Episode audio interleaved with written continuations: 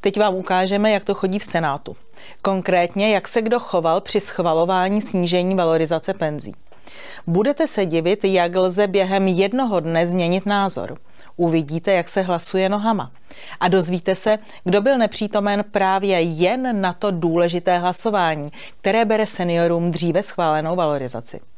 Připomínám, že senátoři si stejně jako ostatní politici od nového roku přidali na platu i náhradách několik desítek tisíc. Pojďme na to.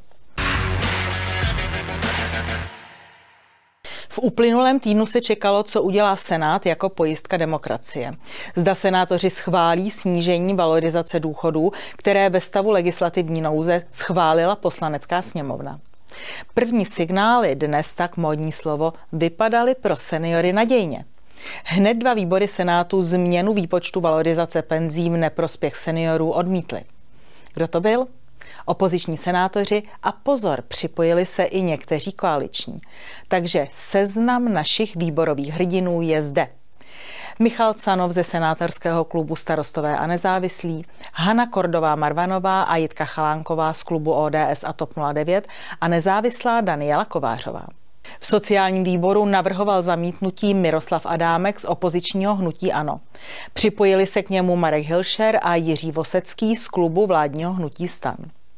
Odpor proti zákonu ale některým vydržel jen 24 hodin. Na následném plénu Senátu, kdy se schvaloval celý zákon a prošel, bylo u některých odpůrců vše jinak. Například Hana Kordová Marvanová, která hlasovala den předen pro zamítnutí snížení valorizace penzí, se při rozhodujícím hlasování zdržela. Stejně se zachoval senátor Marek Hilšer. Daniela Kovářová, která také ve výboru hlasovala proti návrhu, se v rozhodující chvíli také zdržela. Ale ještě před hlasováním k zákonu vystoupila a nechala nahlédnout do senátního zákulisí i do své mysli. Poslechněte si. Je to vždycky tristní vystupovat po obědě, když usínáme. A já se takhle otočím na pana ministra, tak, tak si vlastně říkám, jestli sedí tam na té židli, na které jsem taky sedávala a jestli se mu hlavou honí to, co se mně a mým kolegům před těmi deseti lety honívalo. To jest, no jen si tady pindejte, musíme to nějak přežít, hlavně, aby mi ten návrh schválili. Podívali jsme se, jak hlasovali o zákonu, kvůli kterému se sněmovna zmítala v obstrukcích jednotlivé senátní kluby. Proti snížení valorizací důchodů byl celý klub Hnutí Ano a ČSSD a senátorka Jana Zvirtek-Hamplová. Z vládních klubů hlasovali proti návrhu dva členové klubu SEN 21 a Piráti, senátor Láska a Lukáš Wagenknecht. Další tři senátoři tohoto klubu se hlasování zdrželi. Proti návrhu byli také dva senátoři klubu Hnutí stan a senátor Jiří Čunek z KDU ČSL. Nás ovšem zaujala pětice omluvených senátorů. Zatímco profesor Jan Pirk byl z jednání senátu řádně omluven, jeho tři kolegové z klubu ODS TOP 09 a dva z klubu STAN byli omluveni právě z hlasování o valorizaci. Prošli jsme záznamy hlasování Lumíra Aschenbrennera, zvoleného za koalici ODS, TOP 09, Lidovci, Agrární demokratická strana a monarchisté. Ten se zúčastnil všech osmi hlasování, která důchodovému zákonu předcházela. A právě na něj se omluvil a do Senátu se ten den už, alespoň podle hlasování, nevrátil. Podobně se choval senátor Zdeněk Hraba, dříve klub Stan, dnes ODS a TOP 09. Ten se při hlasování ústavně právního výboru podle dostupných informací zdržel a na svém Twitteru napsal, cituji, Ústavně právní výbor Senátu nepodpořil novelu týkající se změn valorizací důchodů.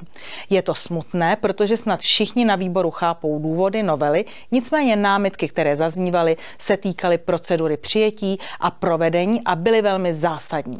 Plénum rozhodne zítra. Konec citátu a na jednání pléna vystoupil a vysílal signály. Já si ale myslím, že by eh, měl zaznít úplně jasný signál z tohoto jednání, eh, že stát musí začít šetřit, šetřit a zase jednou šetřit. Eh, a aby si pan ministr mohl odnést z tohoto jednání jaksi silnou podporu v těch úsporných opatřeních. Mimochodem, při samotném jednání pléna Senátu odpověděl senátor Hraba s úsměvem na dotaz občana, proč v té době píše na svůj Twitter. Cituji. My už tu několik hodin řešíme valorizaci důchodů, tak jsem si skočil na kafe.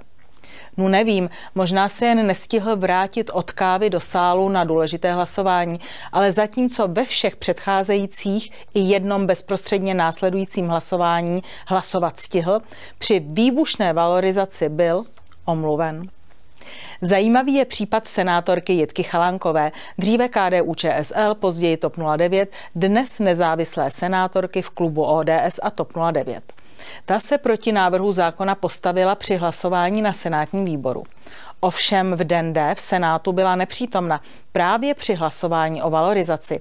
Jakkoliv se účastnila hlasování bezprostředně předcházejících i většiny hlasování zbytku jednacího dne. Úplně stejně jako senátorka Chalánková hlasoval, nehlasoval také senátor Marek Ošťádal z Hnutí starostové a nezávislí a nezávislá senátorka Helena Pešatová, také z klubu Stan. Podle stenozáznamu z jednání Senátu se nikdo z této pětice neohradil proti výsledku hlasování. Nikdo neoznámil, že je u jeho jména uvedena chyba. A tak se ptáme, proč pětice senátorů z klubu ODS TOP 09 a STAN opustila jednací sál právě na hlasování o snížení valorizace důchodů. Proč nezaujali tito senátoři jasný postoj a navzdory mnohým proklamacím nehlasovali, když se schůze Senátu prokazatelně účastnili? Zapomněla se snad celá pětice na kávě se senátorem Hrabou? Vpadlo jim do výkonu funkce senátora něco neodkladně důležitého? A nebo si jen nechtěli pohněvat své stranické předáky na straně jedné a voliče na straně druhé a proto takzvaně hlasovali nohama. To Marek Ošťádal ze stan, který si na sociálních sítích říká hanácké senátor, byl alespoň upřímný. Na 94 řádcích na sociálních sítích v hanáčtině a češtině vysvětlil, že byl nerozhodný, ale nezdržel se. Prostě se hlasování promyšleně nezúčastnil. Připomínám, že hrubý měsíční plat senátora je spolu s náhradami až 170 tisíc korun.